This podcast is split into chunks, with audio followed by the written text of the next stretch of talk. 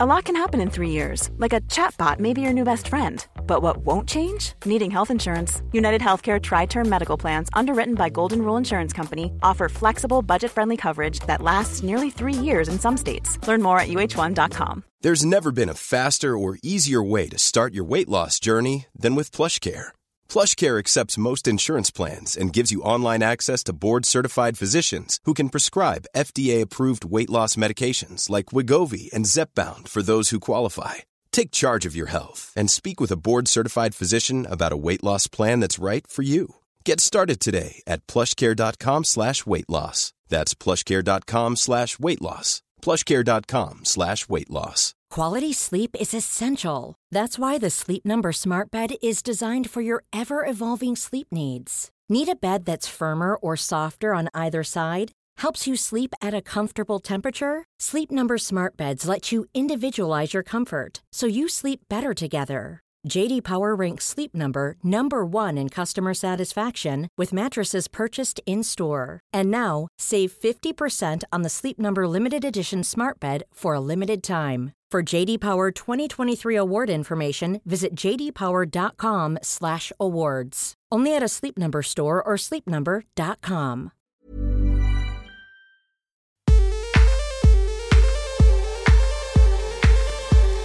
Hello, I'm Sophie Ellis Bextor, and welcome to Spinning Plates, the podcast where I speak to busy working women who also happen to be mothers about how they make it work.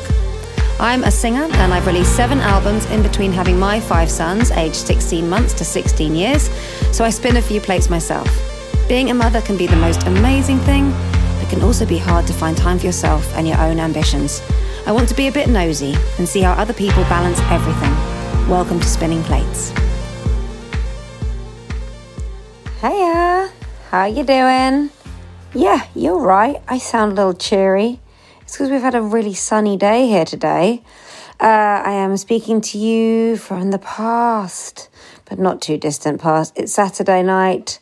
We've had a nice sunny day um, here in London town.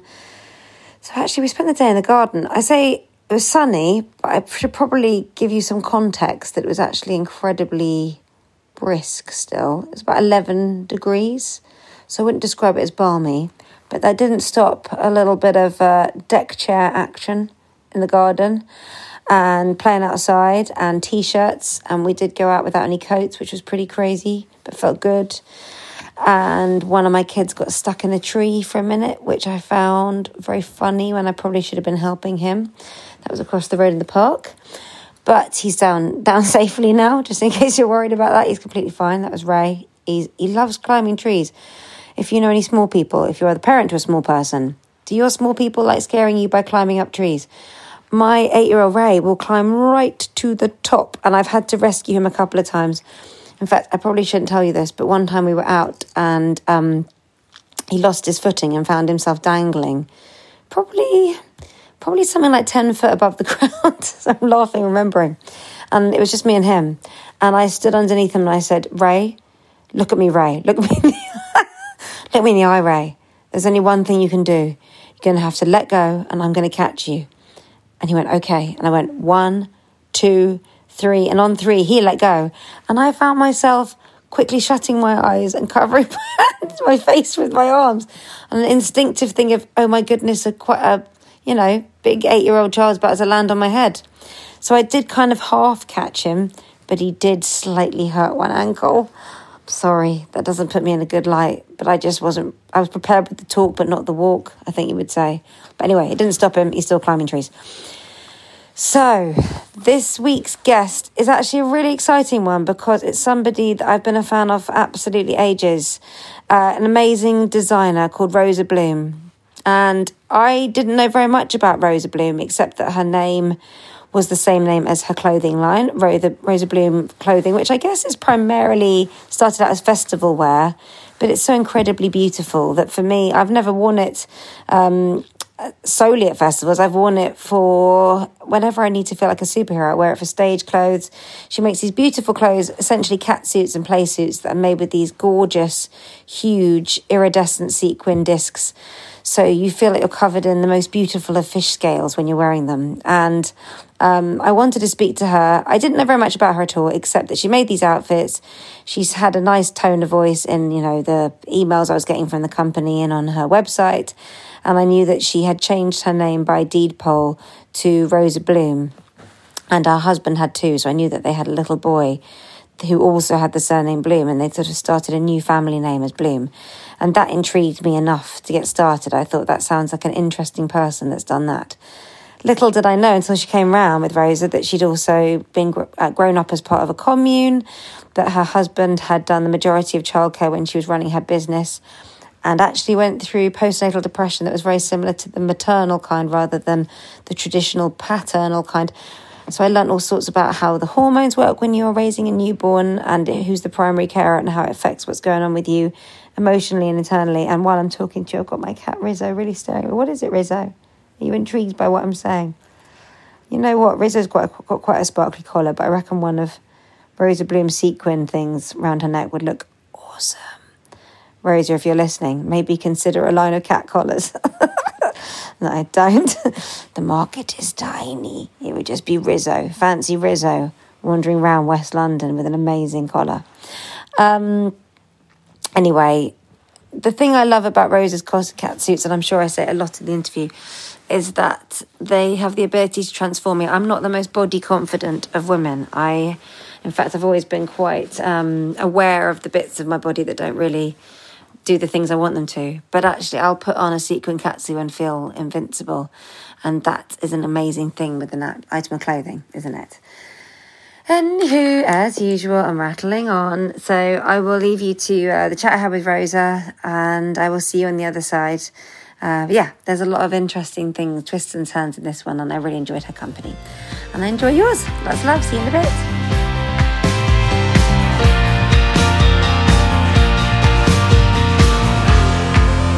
It's really nice to meet you. Oh, it's lovely to be here. um, I feel like upstairs I've got a room that's kind of like a shrine to what you create. Am I one of your most prolific customers? Definitely. Or really? Yeah, yeah, yeah. Yeah, absolutely. In fact, look, we're near your yeah, sequin bunting. Yeah, so you're that's the red sequin bunting, and then mm. next door in the playroom, I don't know if you saw. Yes. Uh, I've got the multicoloured one. Yeah. Well, actually, that was it was so lovely during lockdown when you were doing the kitchen disco. I had so many people messaging me, sending me screenshots, going, "Is this your sequin bunting?" And then when you're wearing the clothes, is it Rosa? Is this one of yours? Oh, yeah. but, well, the thing is about the sequin bunting is I've had that up for absolutely ages. I can't remember when I got it now. I feel like it, you did it as a sort of limited edition thing, I think. Mm.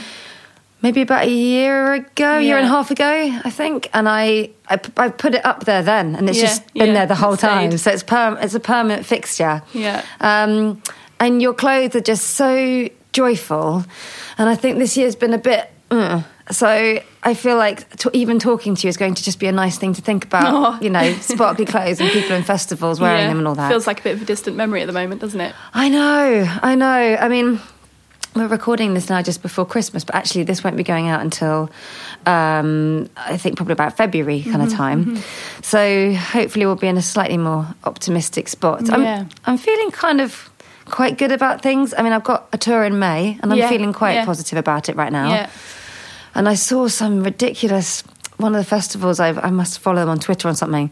They'd done something that said like great news about the vaccine. Now mm. check out our, our, our, our like festival lineup. Yeah, and I was like, yeah. it's a bit too on the nose. That you know, we're not supposed to be like vaccine equals buy tickets. I mean, I have to say that is exactly what went through my head when I heard about the vaccine. I was like, oh my god, Glastonbury might actually be able to happen next year. I know. Well, that yeah. would be incredible. Mm. I mean, so what what came first with you? The was it the I mean, is, is, something going to festivals always part of your life mm, anyway? Mm, yeah, I grew up going to festivals. My mum used to take us to festivals when we were younger, so it's very much kind of a part of our childhood. Kind of before really the the whole sort of festival scene exploded. I feel like when I was a kid, there was only you know a small handful of them. Um, and we used to go every summer, and then yeah, it felt like it just that that whole kind of scene just you know, really took off in, in kind of in my teenage years. And suddenly there was just like loads of festivals happening. Mm. So yeah, it very much was festivals first and that kind of, Okay. yeah. And so when you went used to go, who's in your family? Do you have like siblings? and- Yeah, so I've got a brother and a sister, um, and my mum. My dad used to come sometimes, but he's a bit more of a homebody, so it used to sort of generally be something that my mum would do with us. Really? So she'd Um, just whisk you off like the yeah, three of you? yeah, And like yeah. camping and everything, Yeah. staying. Oh, wow. Yeah, God, your mum, yeah. that's impressive. Yeah. On her own. Yeah, I, th- I think. I mean, not when we were really young, um, but probably from sort of eight, nine, ten. Oh, still, that's Um, pretty, pretty. Is that Glastonbury and things like that? No, we didn't go to Glastonbury ones? actually. We did smaller ones. We went to um, one called the Big Green Gathering, Mm. which was a a lot of the kind of Greenfield area at Glastonbury is sort of connected to that one. It was real kind of the whole festival was like solar powered and wind powered and Oh, wow. loads of kind of like I don't know if you've ever been to the Green Crafts area at Glastonbury, like Yeah, yeah. all that kind of yeah stuff. So that that's a really lovely one. And then we went to another one, tiny little one in Wales called Beyond the Border, which was a storytelling festival. Um, so yeah, not so much kind of like big music festivals, but yeah, um, quite sort of eco and Yeah, yeah. quite sort of family Yes, focused. very and much so. Yeah. It sounds a little bit like a sort of um, festival version of something I used to be a member of, which I'd completely forgotten about till I heard you talking, called the Woodcraft Folk. Have you ever heard of that? Mm. Yeah. Uh, were you a member of the like, Woodcraft I wasn't actually, but I had friends who were. Yeah, it was kind of like the hippie version of the brownies. Wasn't Exactly. It? Yeah. And I really wanted to be a member because boys and girls were both members. So I thought that was quite exciting. Yeah, yeah. Mm. I mean, this is when I was like at primary school, but I still knew that it was quite exciting, dynamic. Um, and at first, there was a really long waiting list for the Woodcraft folk. Yeah. And eventually, I was allowed in. Um, and I, yeah, I just forgotten all about that. I did a couple of camps and things, but Yeah. yeah, that was all kind of um, very ecologically minded and Mm. environmentally friendly, and about um, you know they tell you like indigenous tales from Yeah. faraway lands, and it was quite sort of yeah, it was quite hippie and right on, but also really lovely. Yeah, and I feel like that stuff kind of makes quite a big impression when you're a kid because it's such a contrast to school and kind of the sort of rigidity of school. Yeah. that suddenly, yeah, having that contrast, I think is it can Yeah. make quite a big impression on you at that age. Yeah, particularly. I mean, I don't know. I think you're probably younger than me, but I grew up in like in the eighties, which was very much sort of Thatcher Britain. Mm, So I guess things like that were kind of like the counterculture in a way to the rigid, rigidity of Yeah. Mm-hmm, you know big corporations and big money. And it was like, well, no, there's another way to do things. So I think probably that that worked for me as well. Even Yeah. on that level, when you're a kid, it's a lot more cozy and comforting, and feels a lot more about your own future maybe when you're Mm. Yeah. small, because it's all about what you're handing down to the next ones rather than Mm. what you can get for yourself. Yeah. And when you used to go to these festivals, were you always dressing up? Was it quite a big Yeah? I mean, I I've, I love I've always loved dressing up since a really young age. Um, my my dad tells a funny story when when I was four, and my so my my brother and sister are twins, and um, they were uh, probably t- two, one and a half, two. My parents had the bright idea of taking us all to Peru. Oh, wow. Um, on holiday for a month. So we had my dad's brother and his family were living over there. So they were like, let's go and visit them. I think they had a pretty stressful time with three children under four um, Yeah. in Peru. Um, but my dad tells this story about how we were halfway up Machu Picchu and apparently I sat down on a rock in a grump and said, I want to go home and play with my dressing up clothes. Well, yeah, I have to say, taking small kids away, you could show them the most incredible thing, but they're likely Yeah. to be like, I'm, I'm It's kind of This isn't, yeah, exactly. This is not for me. yeah, yeah. But yeah, Peru with three small people is impressive stuff. Full on. and now that you have your own small person, you probably Yeah. have a slight, even more Oh like respect for what that might, might entail. Yeah, Because you now have one little boy I do, yeah. who's Yeah. just turned two in September, you said? Yes. So he's the same sort of age as Mickey, who's going to be uh, two next month. It's a very busy age. It is, yeah. Busy Yeah. is the word. Yeah, high level of interaction. Absolutely. um, Yeah. so Rosa Bloom, the your clothing, because is it right that your name officially is Rosa Bloom as well? Yeah, so it didn't used to be. Hmm. Um, I was born Rosa Hirsch Holland, so my mum is Hirsch, my dad is Holland, and so us kids got both because my mum didn't change her name when she got married. Yeah. Um, so yeah, I grew here. up Rosa Hirsch Holland, and then um, when we got married, well, actually, I I fell pregnant about six months before. No, I basically I was I ended up being six months pregnant when we got married. So I fell pregnant a bit before we were planning to. I was not planning to get married pregnant. um, and so it kind of actually brought the whole conversation about the name thing kind of more to the forefront because I think if I wasn't pregnant, we probably probably would have both just kept our names um, and got married. I would have stayed Rosa Hirsch Holland. My husband would have stayed Sam Ludgate.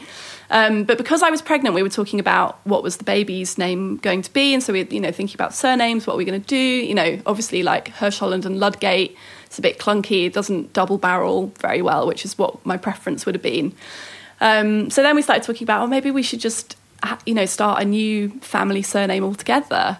Um, and it was actually my husband who suggested Bloom. Um, and we kind of talked about it in a sort of jokey way at first, and then it sort of became a more serious conversation. And then we just thought, why not? You know, Yeah. it's a lovely word. Um, so we just, yeah, went for it.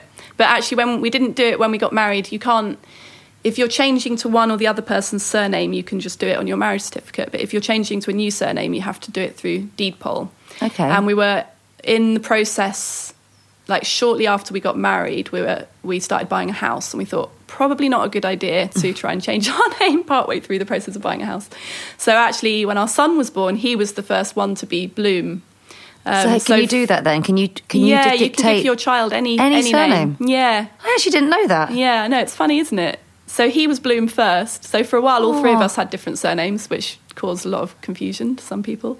Um, and then, yeah, we finally got around to doing ours. So we're all Bloom now, I think that's lovely. it must have felt really empowering as well. Yeah, To start it- something that's completely your own. Yeah, it did. It did. It felt like a really nice kind of glue um, for the for the family. Yeah, I, I honestly had no idea that when you have a baby, I thought you had to. I thought basically that there was a sort of default thing that you had Mm. to be the. Well, actually, God, I'm thinking about that. Is really old fashioned to me to even not even question it Yeah, because my kids are all Jones, yeah, and like you, I knew for definite I wasn't going to change my surname. Um. And did you have the conversation about what the kids' surnames would be? Well, uh, again, a bit like you, when we had our first baby, it was a bit earlier than we were expecting. Mm. So Richard and I hadn't been going out very long uh, when we found out we were having a baby. Uh, it's about six weeks. Mm. Wow. So um, I don't think there were lots of conversations being had about many things other than a kind of, ah! there were just like so many things to organise. Yeah. Um, like where we were going to live and uh, where our second date should be. I think surnames was like really far down the list. Yeah. And actually, because Richard's surname is Jones, um, I like the uh, the simplicity of that, and I've always quite enjoyed the fact that you can put pretty much any name with it, and then it's Jones. Yes, you know, which I got quite. Uh, sort of uh, some of them I've been a bit bolder with. So, like my third is Ray Holiday Jones, mm, and Kit mm. is Kit Valentine Jones, and I think you can sort yeah. of be quite outlandish and then just put this real like. No, Jones. it's true. I definitely feel like having Bloom as a surname, you have to be a little bit more careful about what you put in front of it because it can kind of end up sounding a bit twee or a bit kind of like a cartoon character from a nursery rhyme or something. Yeah. Have you met the Bloom I mean, Rose Bloom is quite a hilarious name. I do get comments about that sometimes. We're going, oh, Rosa Bloom, like of, you know, it doesn't sound like a real name. I think it's lovely though, and it looks nice written down. But obviously, that's what you'd already called your Yeah, so it's actually a company. really natural transition, and, and a lot of people thought it was my name already. So And, wh- and where did the name come from for the clothing? Then why did you decide? on Um, it was a nickname that a friend gave me years and years ago, like before I started my business. Oh, she just started sweet. calling me Rosa Bloom, uh, Miss Bloom, and it just kind of stuck. And so when I was starting the business and thinking about names, it just felt like quite a natural. Um, yeah, it just felt like the obvious choice, really. Yeah. Oh, well, I think as well it, it works for what you do because there's something about this sort of optimism of the clothes, Mm. and obviously blooming is something where it's really thriving, it's flourishing. So there's lots of positive associations, and your brand is sort of unremittingly positive, isn't yeah, it? yeah, yeah. Yeah, it is wearable happiness. One customer said. Oh. like, I'll take that. Wearable happiness. It's good, isn't it? That's gorgeous. Like, who needs to, you know, pay copywriters to come up with this stuff? Just ask your customers. No, that's so true. And I mean, for me, I think the thing I feel is that you know it's it's one thing to have sparkly things, um, and I am you know a bit of a magpie. Um, you're sat here looking at me, you can probably see I like bright colours and I like things that catch my eye. But actually. Um, when you're performing, or, or you know, if, if the onus is on you in any way, if it's your birthday party, if it's you know your wedding, whatever, um, it's not just you want to feel um, that if you if you're going to take on the sparkle, you actually want to feel empowered by it. And some sparkly things are just pretty, and they're kind of like, oh, that's a nice sparkly dress, or that's a nice sparkly top. But I think your outfits have this element where it's almost like a, sort of superhero type yeah. thing. It's really Um, interesting that you say that because that's that is the feedback that I get from people, and it's not like it was something that I consciously set out to kind of specifically create. I just I just designed clothes that I wanted to wear. But a lot of people talk use that word empowerment. My friend calls her play suit her empowerment suit. She's like, I feel like whew, you know Yeah. when I wear it. I get that as well. Yeah. I do, and you know, it's got beautiful details like the pockets and things. But Mm. I must confess, I only when I knew I was going to speak to you, it was only then that I really sort of got to know the story behind all the clothes. Mm. So, is it is it true that everything that I own will have been born in Bali? Yeah, That's, that's, pretty amazing. Yeah. And so, uh, can you tell us like a little bit about the story of how how it came to be? Yeah. so um, I started the business when I was 24, just turned 24. Um, and I literally just booked a ticket out to Bali. Um, so I'd been working for another company before that called Fairy Love. Um, and I started out working for them at festivals when I was a teenager, kind of on, you know, in school holidays. Um, and they had their stuff made in Bali. And I'd never been out to Bali while I worked for them, but just from what they said, it felt like a really good place to go and start making things on quite a small scale because there's a lot of home industry there. It's not like going to kind of big factories and having to place huge kind of minimum orders. Um, It's fairy love festival sort of wear then. yeah, yeah, yeah. Like- fairy. Actually, they make fairy wings and kind of like tutus and yeah. As they should. If I went into fairy love and there were no fairy wings, yeah, you'd be a bit disappointed, wouldn't you? Yeah. And actually, I think, you know, they had that real strong ethos. Before it was kind of um, a, a buzzword of like body positivity Mm. and body inclusivity. And, you know, they'd make tutus into up to like a size 22. You know, they were really into this was like, you know, more than 15 years ago now. They were really into that thing of just like encouraging people to dress up and feeling, you know, putting on clothes that make you feel good, make you feel empowered. So I think that there's definitely kind of roots in that. It taught me a lot because I think at the time that I started working for them, I was quite a shy teenager. I was not confident about my body at all, and actually, they really kind of helped like bring me out of my shell in a way. Um, so I've definitely kind of carried that thread through in my business. So yeah, booked a ticket out to Bali and literally just walked around the streets. And you know, I, I had a suitcase full of. I've always kind of collected a lot of vintage clothes and kind of old circus costumes and all sorts. So I kind of had this suitcase full of like probably outbid each other on my- eBay. um, you know, my kind of collection of, of sort of vintage clothing that I loved. Um, and just walked into little tailors' shops, you know, the kind of tailor's shop that, you know, tourists would go and get a suit made or something. Um, and started having bits and pieces made. Um, and spent a couple of months out there. And it, the first couple of years of, of doing it were really like such an experiment. I did such a variety of different things. Um, and then the, the sequins was one thing that I kind of hit on. And it just took off. Like that was just what people wanted. Um, Was I that remember specifically those big sequins that you now use round- on everything? Yeah, big round sequins. And I remember um, the first time I had a, a sample made of the sequin leggings. And they took weeks. And I kept calling up the shop and saying, you know, they've done because all the sequins are hand stitched, and they never kind of made anything with that amount of hand stitching on it. So it took weeks and weeks and weeks to make the sample. And I remember going into the shop and putting them on and just having this like light bulb moment of like, wow, these are amazing. and then they told me the price, and I was like, oh my god, you know what? I'd have to charge for those. No one would pay that for a bit of clothing at a festival. Um, so I didn't actually have any made to sell, and I took this sample back to England with me. What colour were they, these leggings? They were like a mermaidy blue. Oh, nice. Um, That's what I've still got in my them. head, actually. I've still got the actual Oh, pair. cool. And I remember walking around the festival wearing them and literally having people almost like falling at my feet, like, where did you get your leggings from? I must have those leggings. So then I thought, hmm, okay, I think I better, you know, actually make some to sell next year.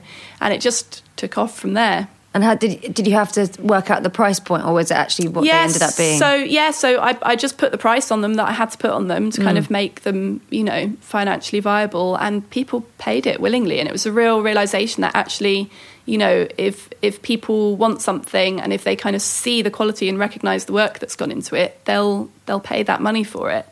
Um, so yeah, and then you know, kept going out to Bali every year, spent two or three months out there every every year, um, and just um, end, I've ended up working with a woman called Annie, who's a Balinese woman, um, and she she's a working mother as well. Actually, she's an amazing woman. Um, she split up from her husband quite a long time ago now. I think he ran off with the housekeeper, possibly. Um, and she's got three daughters, um, and she's a real kind of self made woman. Like, she taught herself pattern cutting um, and set up her business, and she's made like an amazing success of it. And I'm now sort of her one of her main um, customers, and so yeah, she's I, I've spent a lot of time with her. She's like my Bali mum. So how long have you known? You've known her for about ten years. you say? Yeah, yeah, So probably when you twelve went- years now. I'd. Okay. yeah. And when you went on that first trip when you were 24, was that on your own? yeah. Did that feel Yeah. quite quite a bold thing to do, or Um, it did. I'd I'd gone travelling for six months when I was nineteen when I took In a gap year. yeah. yeah. So I kind of had a taste, and I was I was quite an independent um, person, and quite. I think I was sort of quite mature in a way, and I, it didn't it didn't phase me that much going and, and doing that. And I think I also just had that slight kind of naivety that you have when you're that age, where Yeah. you just you don't think too much about things. You just go and do it, and you just try, and you just learn. Yeah, it's funny, Um, isn't it? Because I, I feel like I'm a lot more timid about those Yeah, sorts of things I now. feel the same. Yeah, it's funny, isn't it? Why I does that know. happen? Why does that happen? Because you look back and you think, golly, I put myself in some situations that actually could have had really different outcomes. Yeah. But yeah, what is that sort of um, invincibility? Hmm. Or just a sort of, it's not even like you feel invincible. It's more like you just think it's probably going to be all right, or I'll figure, sort of figure Yeah, something you out. just work it out. Yeah. But I do think independent travel, that's not something I have got lots of experience with actually. Hmm. And I'm quite jealous of it in a way because I never had the year out bit. Hmm. And loads of my girlfriends did it and sent back these amazing, you know, very impressive photos. Hmm.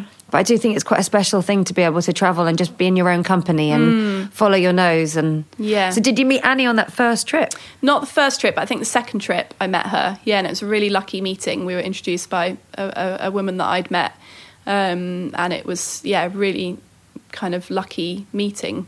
And we did Um, this, the sequins themselves. Is that something then that's easy to get hold of in Bali? Is that quite a familiar? So Sites. initially, I did I did source them in Bali, but the ones that were available there were not particularly good quality. So I kind of quite quickly um, worked on on sourcing de- better quality ones, kind of direct from the factory. So they're the sequins are made in China, um, the actual kind of loose sequins, and then they're shipped over to Bali, um, and then all the the stitching is done in Bali.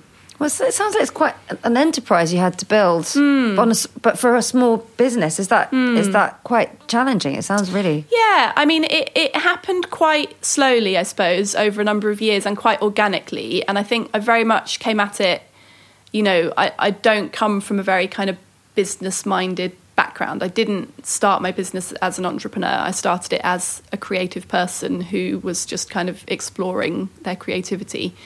Um, so I've really had to kind of learn a lot of the business side of it as I've gone along. But I think that's just the best way to learn. You know, there's only so much you can kind of learn from being taught or reading books, and actually do just doing something is the best way. And do you think, in a way, the fact that it had this sort of parenthesis of it being festival wear Hmm. took off a bit of pressure, even though actually the mechanisms of what you're doing Hmm. is the same supply and demand as you do in in any line of work, but because you Hmm. kind of got this slightly slightly looser sort of framework and people you've met probably some of them are very businessy some of them not businessy at all so. Yeah, it kind I- let, well, takes the pressure off a little I bit maybe think what it meant was that it was very, what I was doing was very guided by my customers and guided by my own, you know, I, I was making the clothes that I wanted to wear. I wasn't thinking, oh, where's, you know, I wasn't doing loads of market research and thinking, oh, where's the gap in the market or, you know, what would the kind of, um, you know, profit margin on this be? Or, you know, I wasn't, I wasn't thinking about it in that way. I was thinking, what do I want to wear? What do people at festivals want to wear? Um, and then just having that, you know, I spent the good first few years of my business doing selling at festivals all summer. So, you know, from kind of June until beginning of September, I'd be on the road, you know, five days a week, week in and week out. So I had so much contact with the people that were wearing the clothes and buying the clothes. And I just learned so much from that. And I think that's why, as well, a lot of people now have quite a personal kind of connection with the brand, is because that's how they Yeah. discovered me um, you know, and they've met me and they've interacted with me and they've they've spent time in in the shop at festivals, um, and I think that's a, been a really kind of valuable thing for the brand. and when you're setting all that up is, is that alongside did you have to have other jobs at the same time Um, no, I just kind of went for it. I moved back home with my parents for a few years, before I could, you know, afford to pay myself anything. So I just was really frugal and I put everything that I had. I had a bit of inheritance from my grandfather, and that was what I used to start the business. And I just, you know, I was so frugal, like everything, you know, when I was buying all the shop fittings for the festival stall, I was, you know, going to like clearance warehouses that had you know secondhand shop fittings and I was like everything was kind of off eBay or secondhand or out of skips or you know I had a mannequin that came out of the skip out the back of Marks and Spencer you know all that kind of stuff so I wasn't there kind of like splashing Yeah. cash on you know getting the business off the ground it was very much like making do with what I had um, and just going for it This is Paige, the co-host of Giggly Squad, and I want to tell you about a company that I've been loving, Olive and June. Olive and June gives you everything that you need for a salon quality manicure in one box. And if you break it down, it really comes out to $2 a manicure, which is absolutely insane. It's also so easy to get salon worthy nails at home with Olive and June. The difference between how your nails used to look when you did them yourself and now with the Mani system is a complete game changer. The best thing about Olive and June too is it's a quick dry. Dries in about one minute, lasts for five days, and full coverage in up to one to two coats. Visit oliveandjune.com slash perfectmanny20 for 20% off your first system. That's oliveandjune.com slash perfectmanny20 for 20% off your first system. Many of us have those stubborn pounds that seem impossible to lose, no matter how good we eat or how hard we work out. My solution is PlushCare. PlushCare is a leading telehealth provider with doctors who are there for you day and night to partner with you in your weight loss journey. They can prescribe FDA-approved weight loss medications like Wegovy and Zepbound for those who qualify. Plus, they accept most insurance plans. To get started, visit plushcare.com slash weight loss. That's plushcare.com slash weight loss. Hey, I'm Ryan Reynolds. Recently, I asked Mint Mobile's legal team if big wireless companies are allowed to raise prices due to inflation. They said yes. And then when I asked if raising prices technically violates those onerous two year contracts, they said, What the f are you talking about, you insane Hollywood ass? F- So to recap, we're cutting the price of Mint Unlimited from $30 a month to just $15 a month. Give it a try at mintmobile.com slash switch. $45 upfront for three months plus taxes and fees. Promo rate for new customers for limited time. Unlimited more than 40 gigabytes per month. Slows. Full terms at mintmobile.com. Quality sleep is essential. That's why the Sleep Number Smart Bed is designed for your ever evolving sleep needs. Need a bed that's firmer or softer on either side? Helps you sleep at a comfortable temperature? Sleep Number Smart Beds let you individualize your comfort so you sleep better together. JD Power ranks Sleep Number number 1 in customer satisfaction with mattresses purchased in-store. And now, save 50% on the Sleep Number limited edition Smart Bed for a limited time. For JD Power 2023 award information, visit jdpower.com/awards. Only at a Sleep Number store or sleepnumber.com. And did your parents did they did they work when you were small? Yeah, so I had slightly unusual upbringing. I grew up on a community. There were three families living in a big, quite ramshackle farmhouse together. Oh, wow. Um, so they both worked, but they were both self-employed and they were both sort of working from home. So they were we were kind of equally raised by by both of them. Um, and in this sort of community environment, there was seven adults and seven children um, until I was about ten. Um, so yeah, it was definitely like a slight, slightly unusual. So were you born into that? Yeah. So the Yeah. other couples were they were always around from the ti- time you were born. yeah, well, there was it, the the it cha- it sort of changed slightly over the years, but for the majority of my childhood, it was the same three families.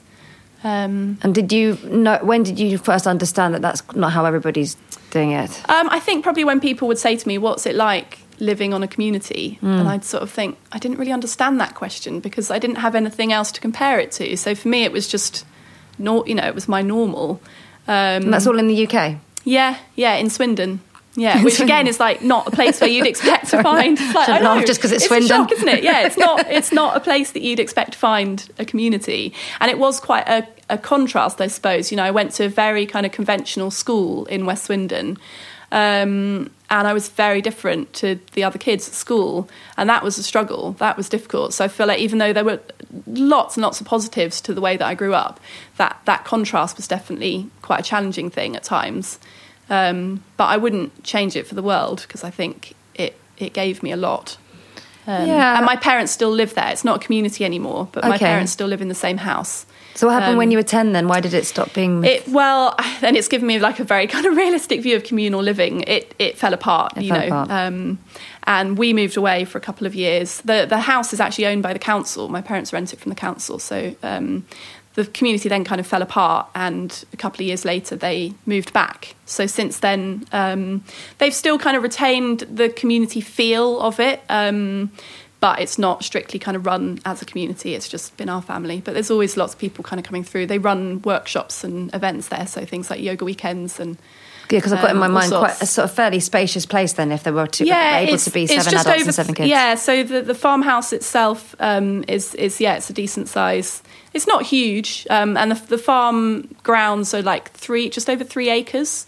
So it's kind of small holding sort of size, um, and it's quite odd. It's in the you know in the suburbs of West Swindon, so people when they're coming for the first time, they're kind of driving through these sort of like red brick, you know, housing housing suburbs and thinking, oh, we must be going the wrong way, and then they turn down our lane, and it's the only the only street in the whole of Swindon, I think, that hasn't got streetlights. You suddenly feel like you're in the middle of the countryside. Um, so yeah, it's quite it's quite a special place. Yeah, I mean, I've got lots of questions. I mean, uh, the only I've got one girlfriend I know that was raised in a similar way, but it was in India. Her parents are Mm. originally from Australia, then they moved to the UK, then they went to um, India, where some of her siblings were born, and they had this uh, communal living as well. Uh, but I, I believe it was associated with a sort of cult uh, Mm. aspect too.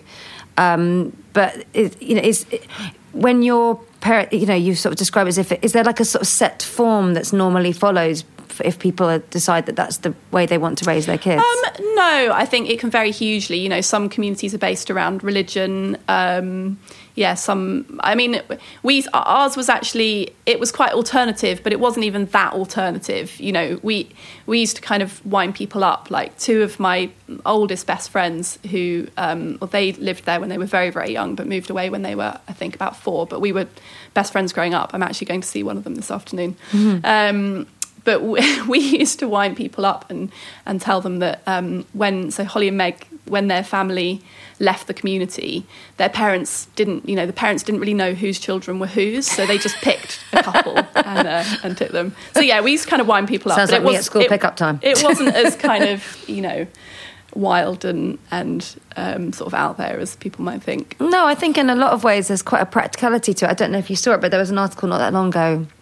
I can't remember one of the newspapers did one about it's a brother and sister who've both um, both married. Hmm. Uh, who, they both live in a house that's kind of. I think they work in like they're like lawyers and accountants. Hmm. You know, they're quite hmm. sort of straight. Yeah.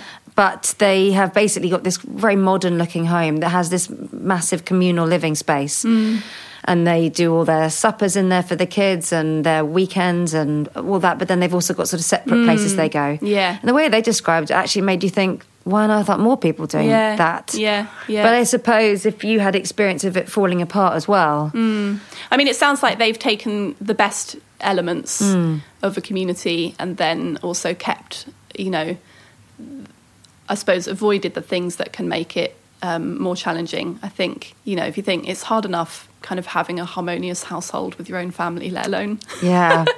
other multiple families. No, that's really true. And you know, you, only really even within within that, what goes on in each couple and the dynamic and the choices you're making in child raising. Exactly. Like even you know the the conversation about child rearing, even just with the you know the father of your child and being on the same page about things and how you want to approach things and how you want to do things um, is you know that's that's hard enough. Let alone when you've got three families in the same space and you know one family you know the children are allowed white bread for their sandwiches at school and another family the Oh, yeah. children have to have brown bread. It's like this all those little things. Yes. Um, God, I didn't even think about all those. Well, and, of course, as with any bit of family life, really, it does come down to the details. You know, mm. it's it, that's mm. that's actually the fabric of what most day to life is. It's all the day to day stuff, isn't it? Mm. Um, it's not kind of your ideology that you spend most of your time arguing Yeah. about, is it? It's like. Yeah.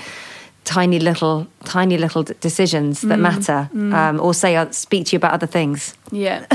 yeah. But um, I should say as well, when I mentioned my friend with the, the cult, that's her her terminology. Not I'm not like superimposing that. I don't Yeah. I don't really know too much about what her parents were up to with their commune. But was it quite distressing when it fell apart, or did it feel quite natural? I mean, I think, you know, I was so young. I think it was much more distressing for my parents.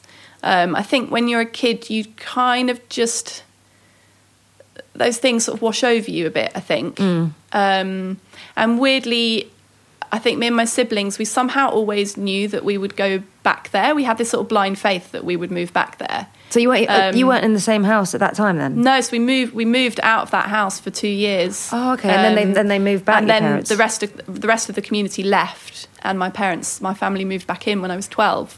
Oh wow! so you had these two years where they were sort of Just lived in a townhouse in central Swindon. right. I'm trying to get my head around all of it now. So did they? Did, do you think they wanted it to keep going then, or do they think they were Um, just like this isn't going to work? I I suppose it's I don't to say. know. Yeah. hard to say. Um, they were definitely keen to move back when that opportunity arose. Hmm. Um, and I mean, it's it's such an integral part of them and who they are, and actually of me. You know, I I used to feel when I was younger, and I still feel it actually that when I you know made a new friend, they didn't really know me until they'd been there and seen it, and kind of that. Then they kind of understood a bit more about who I was because it's it. I'm definitely umbilically connected. Absolutely. as a place. Oh, it's hugely formative. Hmm. I mean, we learned so much in the first 10 years. Your relationship was so many things, I hmm. think, are fused in by that time. yeah. And I suppose it's it's tricky, isn't it, when you then become a parent yourself, and if your childhood isn't very similar to the childhood you had, even if there were aspects that childhood you found tricky, you hmm. still turn up being the adult you are, hmm. capable of having you know the relationship you have with your other half, and you know your relationship with how you want to be a parent. And it's hmm. quite hard sometimes to disentangle you know what what you feel like people need to go through to be for to feel happy, find contentment in the long run. Really, Yeah. It can yeah. be quite hard. Um, did it cross your mind to to do anything like that yourself? No, not really. Um, yeah, it's, it's not just sort of naturally something that I'm drawn to. Um, I think there are there's I mean there were lots of positives from it. Um, one of the things being that I grew up having new people in the house all the time. You know, there were constantly strangers. Kind of, you'd get home from school and there'd be, you know, someone random sitting at the kitchen table, and so I think it meant that as I remember when I was a teenager, seeing my friends like not really know how to talk to grown-ups. Mm. 'Cause the only grown-ups that they had a relationship with were their parents or their teachers, and often when you're a teenager, those relationships can be quite difficult.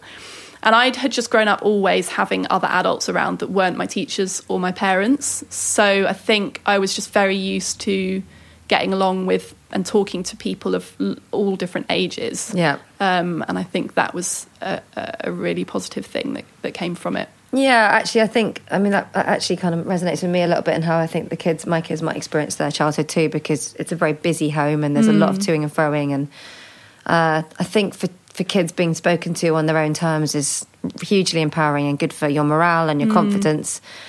And yeah, it's true. It's very easy actually to get out the other side of you know your entire upbringing and not really feel like adults see you in that you know that you're kind of the the generation gap is huge.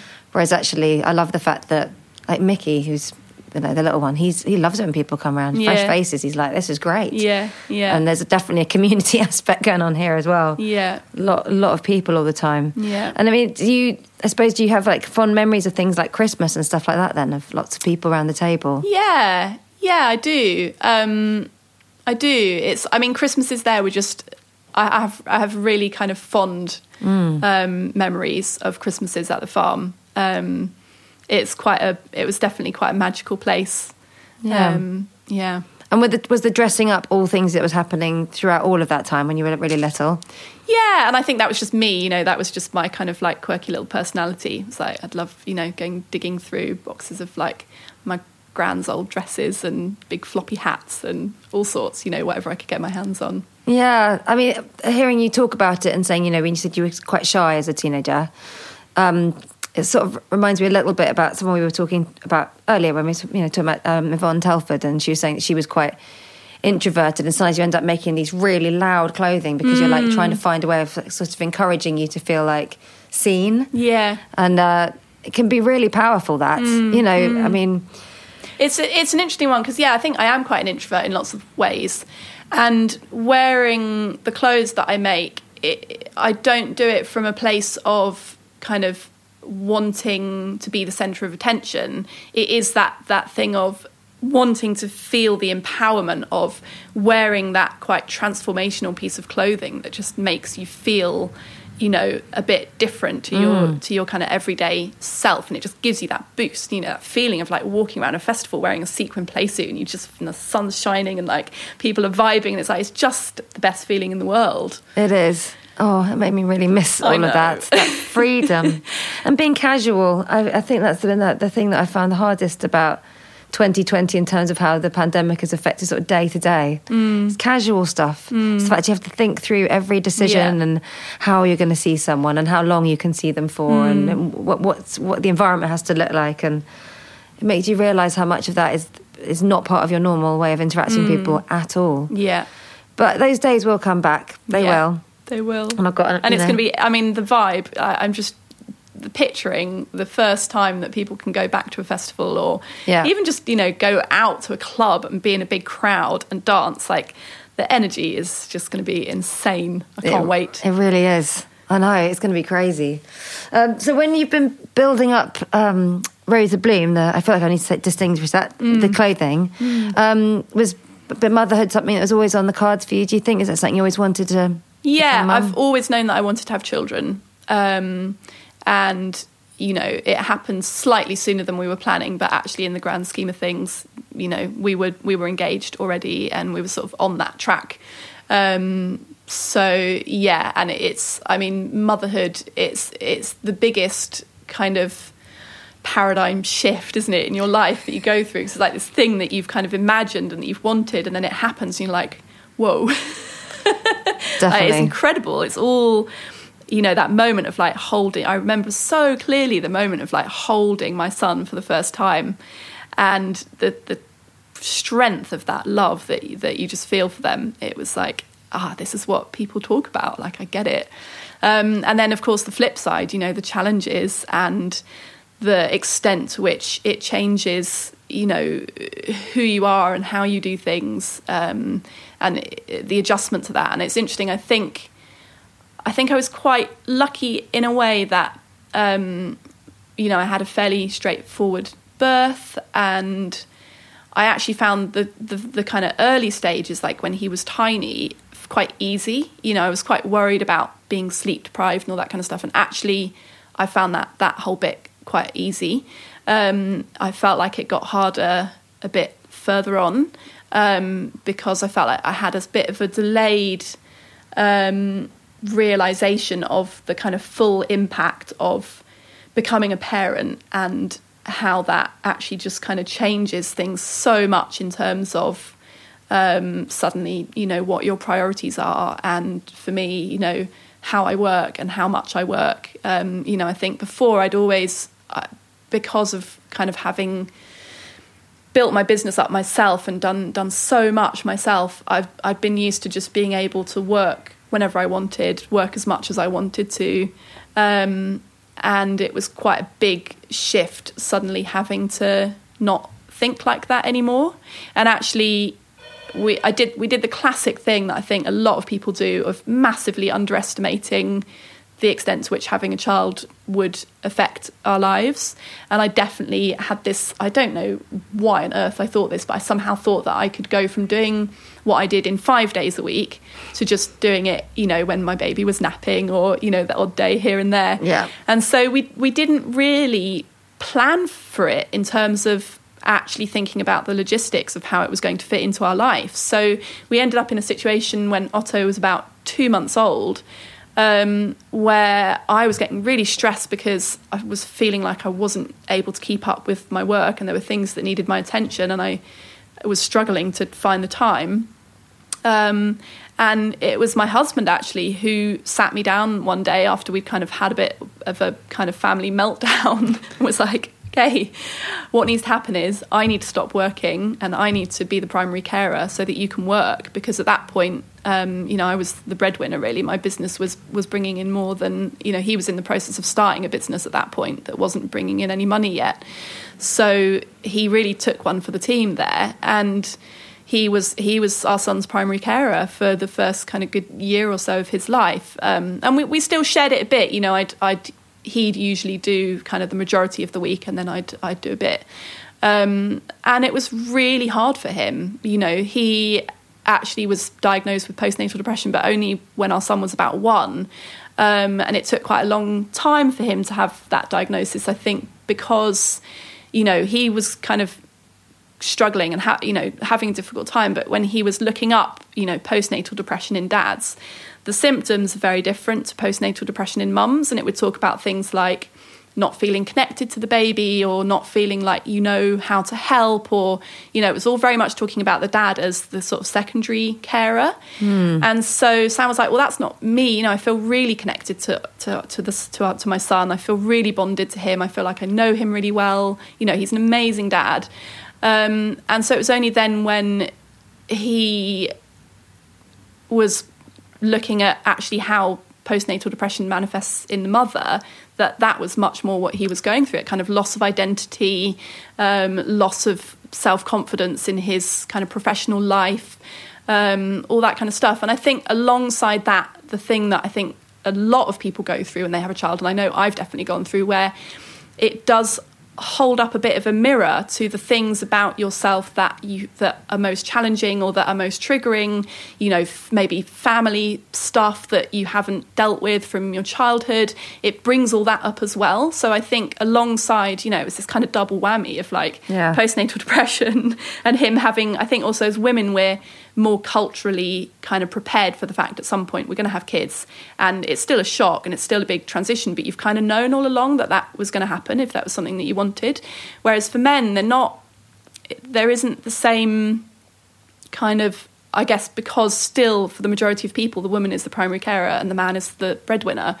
Um, it, it's an even bigger kind of and it's not I'm, i feel like I don't want to kind of undermine the the, the transition that women go through having a baby because that's a huge shift as well. But i think it was you know just that extra kind of level uh, for sam because we hadn't sort of that wasn't the plan you know we hadn't kind of thought about it ahead of time. Yeah. it was it was kind of a necessity at the point at which he took on that role. Um, so yeah it was it was hard. But it was even just having that diagnosis of of you know sort of realizing that it was postnatal depression was a huge shift really and a, almost like kind of relief like oh, okay that's what's been going on. Yeah. And um, then what what uh, how how easy was it for him to find help and get out the other side of that? Because that's a massive thing to go through mm, for both yeah all of you. so he well he was seeing a therapist for a while um, and i think that helped and i think just understanding it just yeah. going oh yeah of course you know that's what's going on. And then gradually just working on okay well what needs to change? You know how can we you know, structure our life and structure childcare in a way that is giving Sam back some of those things that he'd lost. Um, and actually, now we're at a point, you know, our son's two and the childcare is very equal now. He's actually at nursery three days a week, and then we do one day a week each. And Sam's back at a point of getting his business off the ground again. Um, so, yeah, it was getting those kind of practical things in place to give him back um, you know, the, the time to do the things that he'd that he'd lost. I mean, there's yeah, it's, it's so interesting, and I I think it's um. I, I, suppose there's a couple of things there. Firstly, the idea of you know probably men talking about postnatal depression is probably something that doesn't come up that much in conversation, um, and also the idea of it happening so long after the baby's born as well. Mm. Um, because I suppose my probably you know really uninformed idea of postnatal depression was that it quite often had to do as well with the hormones and the mm. recalibration of what happens in mm. the mother's brain after yeah. you've had given birth and something not quite working out as it should. Which I think does definitely can definitely have an effect, yeah. But obviously for man, they haven't gone through the the mm. big physical changes. So no. I suppose I didn't really realise it would still have the same name. Mm, yeah, it's interesting, isn't it? And actually, men go through a hormone change as well. And I think there's been research done that when a man takes on um, being a primary carer or having a very kind of involved role with the baby, it it that affects the level of which, like the the extent to which they have a hormone change as well. I think it means that their testosterone levels drop. Um, so that is kind of relative to how much time they're spending with the baby, which, which is, is amazing. completely isn't it? fascinating. Yeah. Oh, I want to know more about all that stuff now. I did. I I did read something very lightweight about the effect, you know, hormonal changes men, but I didn't realise that that it was sort of so related Mm. to time. And I suppose there's so many things in terms of how things are structured that's normally so you know people know only know or only really reference the typical even though so few of us Mm. go home to the typical or Mm. live the typical Yeah. it's like there's a big gap isn't there between the way conversations usually work and then Mm, what you're mm. actually normally doing Yeah. i mean you haven't had a typical childhood Mm. and then the way you're raising your son with the childcare is not typical Mm. but i don't have typical versions of those of those either Yeah, and yeah. probably most people i speak to don't Yeah. And I feel Um, like for that reason, there's just so much that you learn once you're in it, once you're in the, the midst of it. And I think, you know, I even remember when I came out the other side of labour thinking, oh my God, why did no one tell me how horrendous it was going to be? and and I remember talking to my auntie, who is a retired midwife, and she was saying, well, they do, they sort of try to, but actually you can't conceive of it until you're experiencing it. And I think a lot of parenting is like that, um, that you can sort of understand things in theory. Um, but then, of course, also there's so many variables, and it's so different for so vastly different for everyone. You know, I think lots of people the first bit is the bit that they struggle with the most. That initial kind of couple of months where you've just got this tiny being that needs so much attention and you're having sleepless nights and you know and then they kind of get into a groove whereas like for me it was the other way around. It's like the first bit I actually found quite easy and then it was later on down the line that I sort of realized I hadn't fully like dealt with the transition from you know to becoming a mother. So how old did you say your baby that was when it was two months did you say when you felt like that? Um, so two months when he was two months old was the point at which Sam sort of became primary carer um, Just still a very little baby, actually. Tiny, yeah, Yeah. So you know, I'd be kind of up in the study, like working on my laptop, and Sam would bring him up for a feed, and you know, it was very. when you look of, back, you must think actually that is a lot to take on. Yeah. with a babies that's you know single digit weeks old. Yeah, yeah. but I just sort of did it, and I think because. uh, You know, my business is like another child. Really, it's it's kind of my first baby. I'm. It's so, and I have a similar relationship to it as you do to your child. I think, which is that it's so a part of you, and it's kind of integral to who you are. But then there's also you you maybe also have those that same experience of the cha- you know the challenge that that presents you with um, and those times where you're just desperate for space away Yeah. Yeah. but then as soon as you're away you're like you know can't kind of stop thinking about it and thinking ah actually I kind of want to get back and well, it's hard to delegate as well if you've been Yeah. so closely linked to how everything is formed and shaped. Mm, It's really hard to let go of the reins. Yeah, and I, you know, the whole business is run in a very personal way. Like, I have a really personal relationship with my suppliers, my manufacturers. I have a really personal relationship with a lot of my customers. So it's sort of make you know, I don't have these kind of like structures and systems and handbooks and you know Mm. manuals of like how everything's done. So it's quite a sort of finely tuned thing, really. Uh, but I think actually, I mean, a few times I've had conversations with women like you who've set up businesses. I think that sounds quite quite normal when it's something that you just have to. If you don't have that level of passion for it, it probably wouldn't have really kind of kept going, or it would stay, you know, quite a small thing. And is it something you still see yourself building and growing all the time? Is it like have you got ideas in your head of where it heads? Do you know, I've never really had a plan. It's always grown very organically. It's evolved very organically. Um, I've never sat down and gone, right, where do I want it to be in five years' time? Um, so, yeah, who, who knows? I feel like it sort of has a life of its own, and I just kind of help it along. and have you been back to Bali since you've had your little boy? Yeah, so we went when he was six months old. Oh, wow. Um, yeah. All three of you? Yeah, all Oh, three of us. sweet. Which again was full on, you know, and I think I was still at the point then of not really making that many allowances in my working life for the fact that I'd become a mother. So, you know, we went out there and Sam was looking after our son the majority of the time, and I was working every day. And I think I didn't really it, it's only sort of now, and I think po- sort of post COVID as well, that I've really had more time to think about and understand the fact that I can't just carry on working in the way that I used to. You know, I used to go and spend three or four months in Bali every year, and that would be the, the time when I'd be really intensively working on developing new styles. And I just can't work like that anymore. Like, it's not fair on our family. Um, it's, you know, once our son goes to school, it's or gets more. So it's thinking about, and then with COVID as well, and thinking, that COVID's had a huge effect on my business. You know, obviously, there's been no festivals. Not only have there been no festivals, there's been no parties, there's been no weddings. Like all the occasions to which people would normally wear sequins yeah. have been just kind of wiped off the calendar.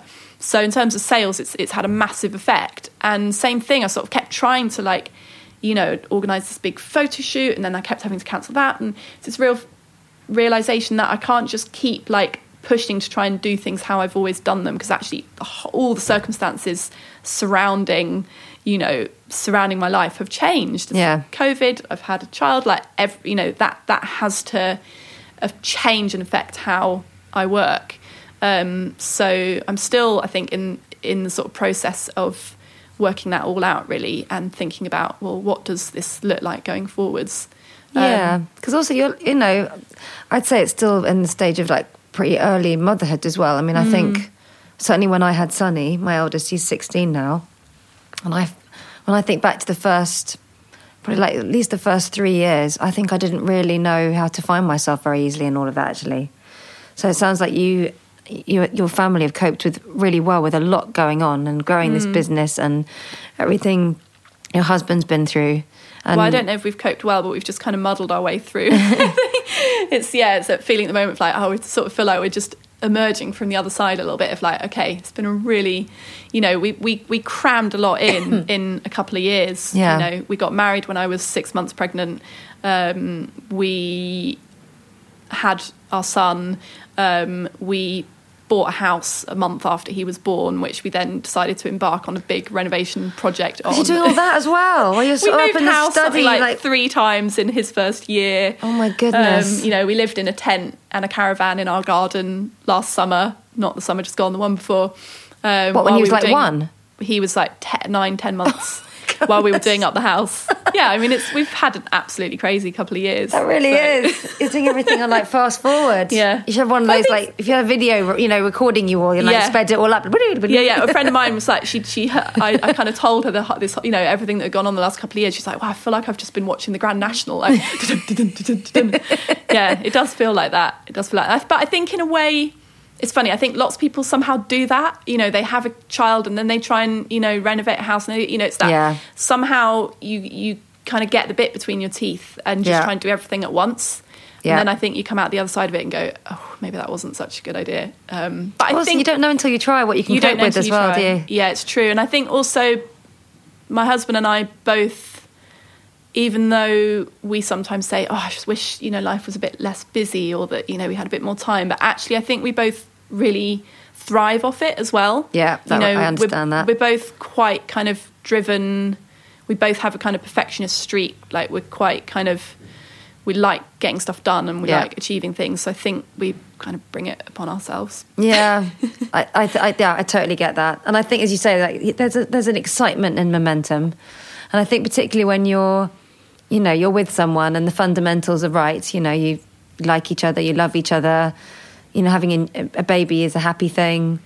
Uh, you so that nucleus can weather a lot actually. Mm. Um, I mean, not not the same. I didn't go back to work as quickly as you like that with my first. I, I ended mm. up being like that, like much more speedy with the subsequent bubbers, but I definitely mm. had loads of stuff going on mm. when I had my first. And I was funny enough, I was talking to someone about it yesterday, and then I was like, actually, that was really stressful. Yeah, sometimes really you only realise it in retrospect. yeah, it's just like because when you're in it, you just do it. You know, you do. And I think as well for your family, it almost sort of galvanizes a lot of it. Uh, mm. Uh, you know, it becomes the, how, you, how you're forged. Yeah, yeah. And then it sort of suits you. Then you feel like, well, okay, well, let's see what else life. Yeah, and yeah. So much about parenting as well is just like, and and life and running your own business, which I guess we both do, is is very reactive. So you've mm. kind of got the thing you quite like to do, but then you're also bouncing off all these other Mm. unknown factors. And I'm like you as well. I don't never have a plan. I don't really the five year plan thing. I, I actually find it quite unsexy. I Yeah. don't want to think about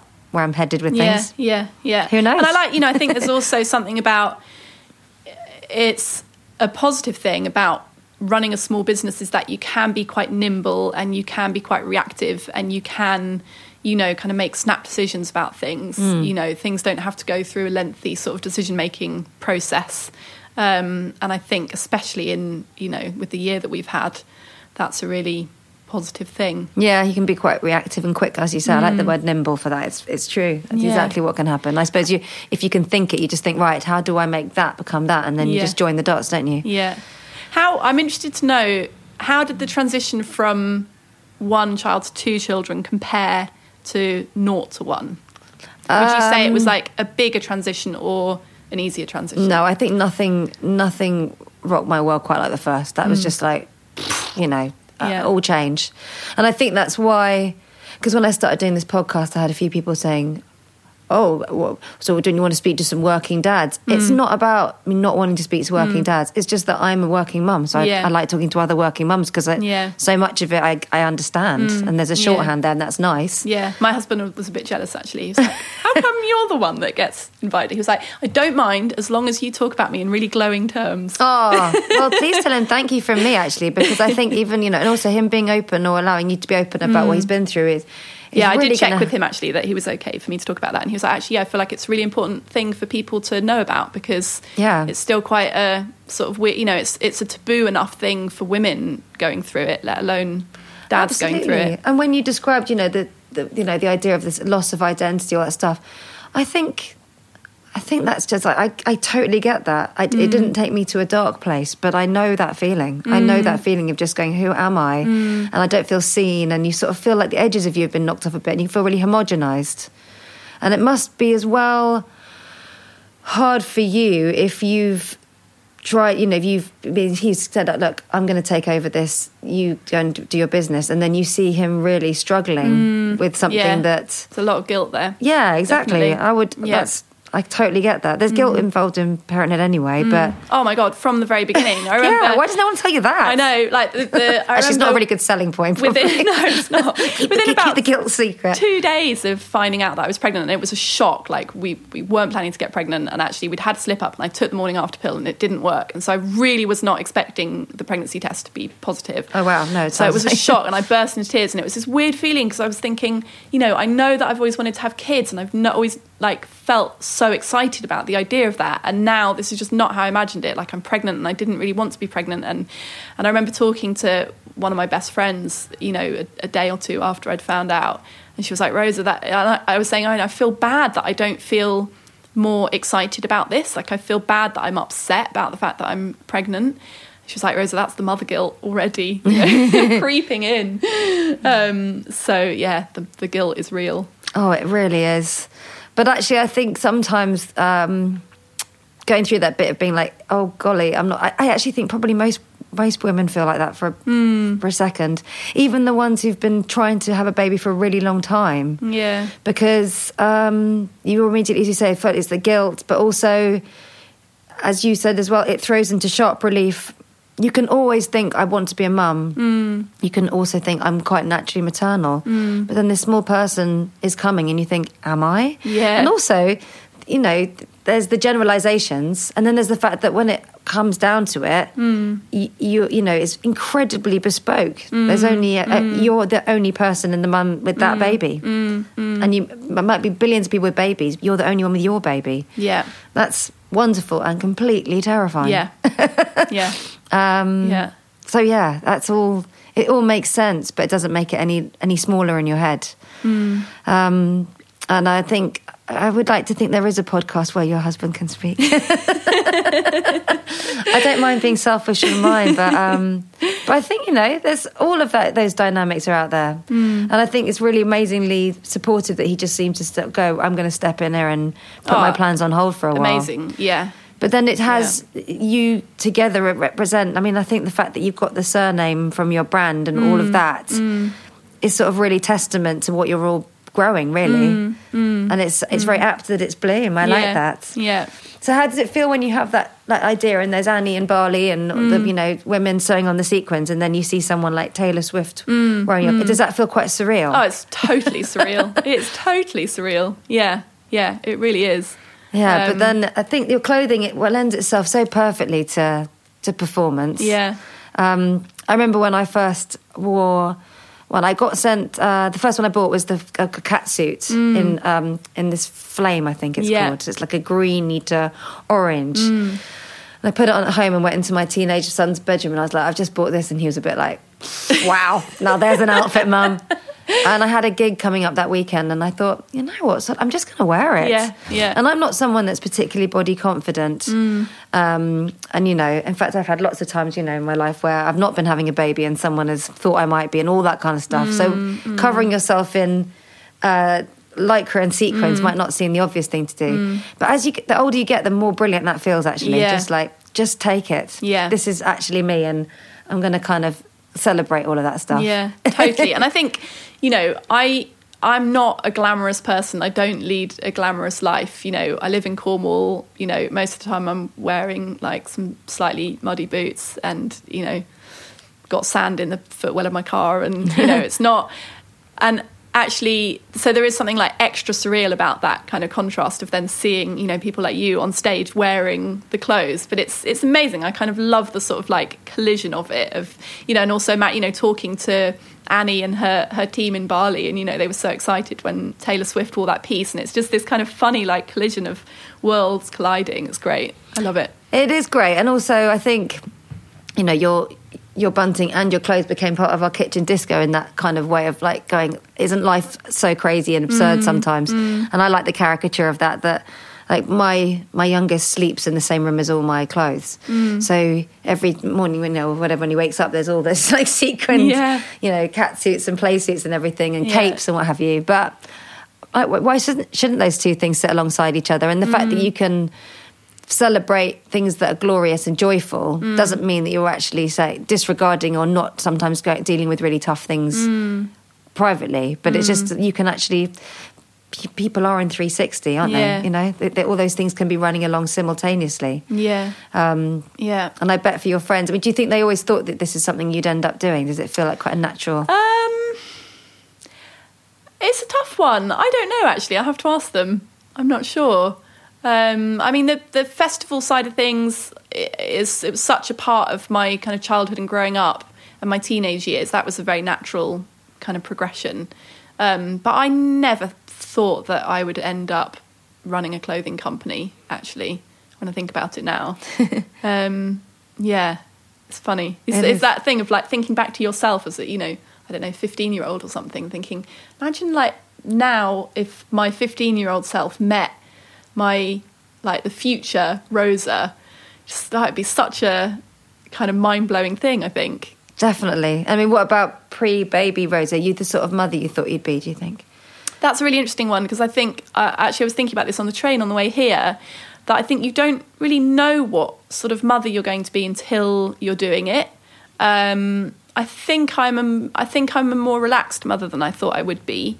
I have quite sort of perfectionist tendencies in other areas of my life. I'm quite like particular about things and um, I sort of try and not use the word control freak because I think it's it has quite negative connotations and it seems to only be used in relation to women.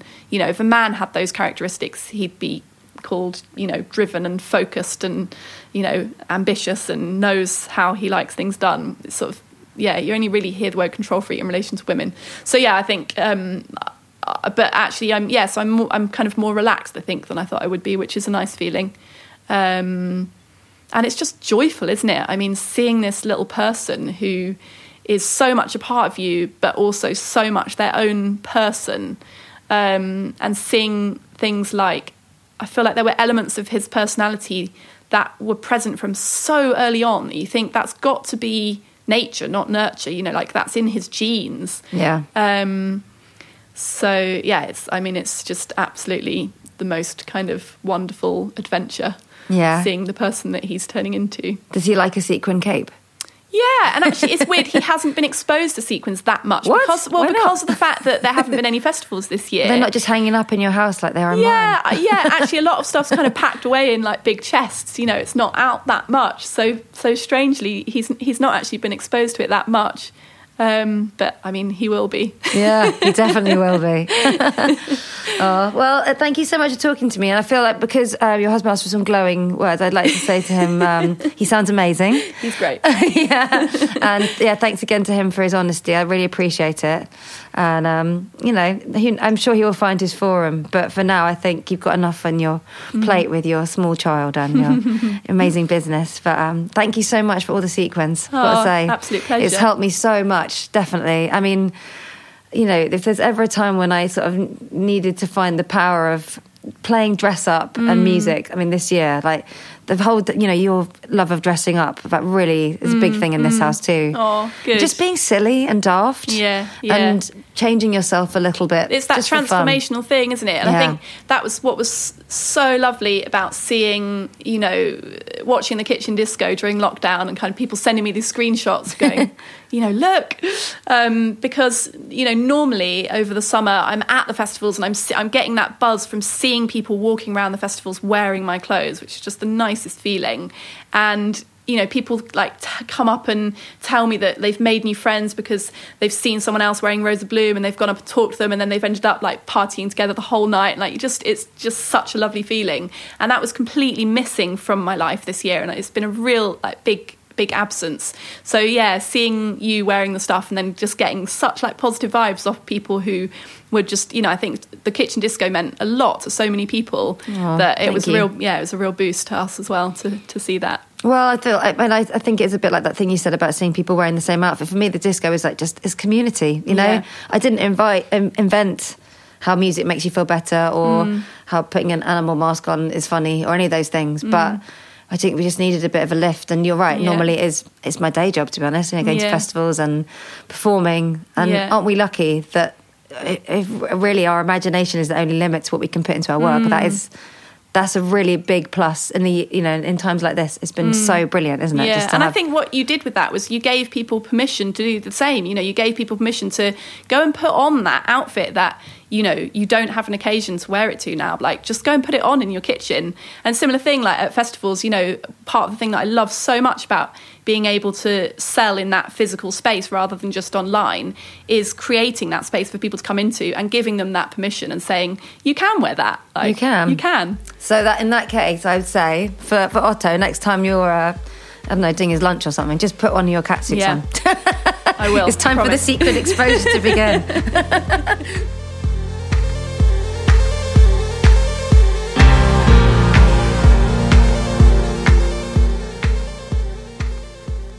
There you have it. Has that made you want a sequin catsuit? Come on, I bet it has a little bit. Um, if you do end up buying yourself something that sees you bedecked in sequins, you won't regret it, I promise. And I realised as well that in my introduction, I forgot to say that last week I had said I was going to be talking to Carrie Ed Lloyd, which was in, entirely my intention. And I have spoken to her, just so you didn't think I was totally making up. We had some technical issues with the audio, which we've managed to rectify, but not in time to get it together to put it out this week. So sorry about that. But I think you would agree that Rose's chat was really lovely and informative. And, you know, we do speak sometimes, don't we, about when people have partners that are the primary carers in that way, um, dads that are the primary carers. But the idea of a dad having postnatal depression that way and the way they might feel quite lost in that role is something we haven't really touched on before. So I did find that really interesting.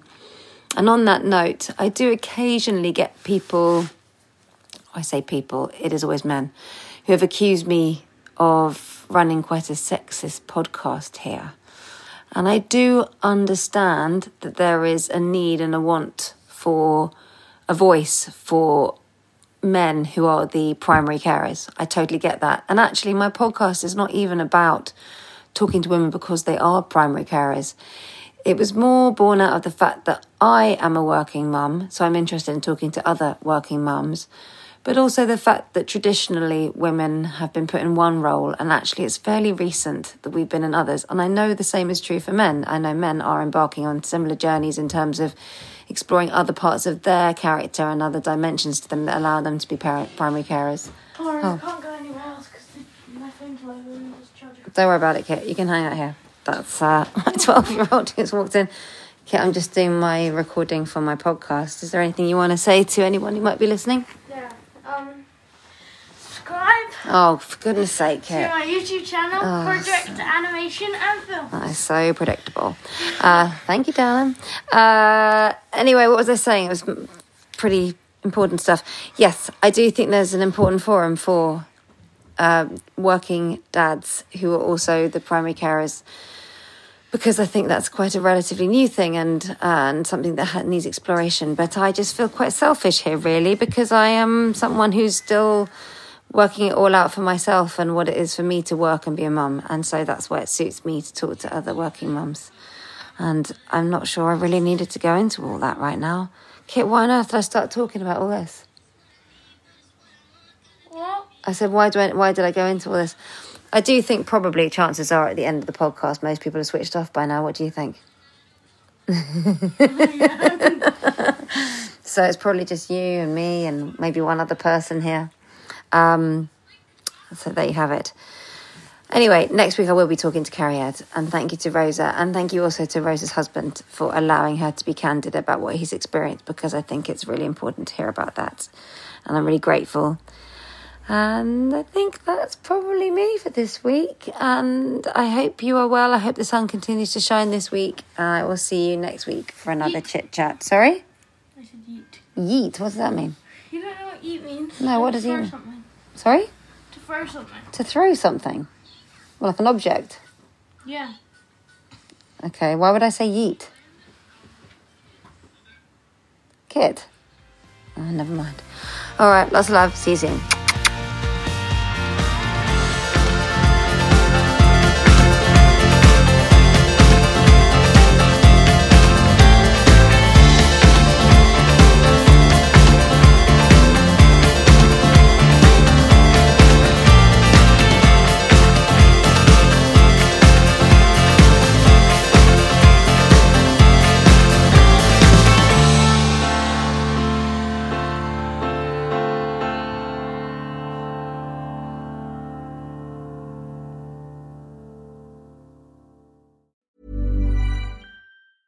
Even when we're on a budget, we still deserve nice things. Quince is a place to scoop up stunning high-end goods for 50 to 80% less than similar brands. They have buttery soft cashmere sweaters starting at $50, luxurious Italian leather bags, and so much more. Plus, Quince only works with factories that use safe, ethical, and responsible manufacturing. Get the high-end goods you'll love without the high price tag with Quince. Go to quince.com slash style for free shipping and 365-day returns.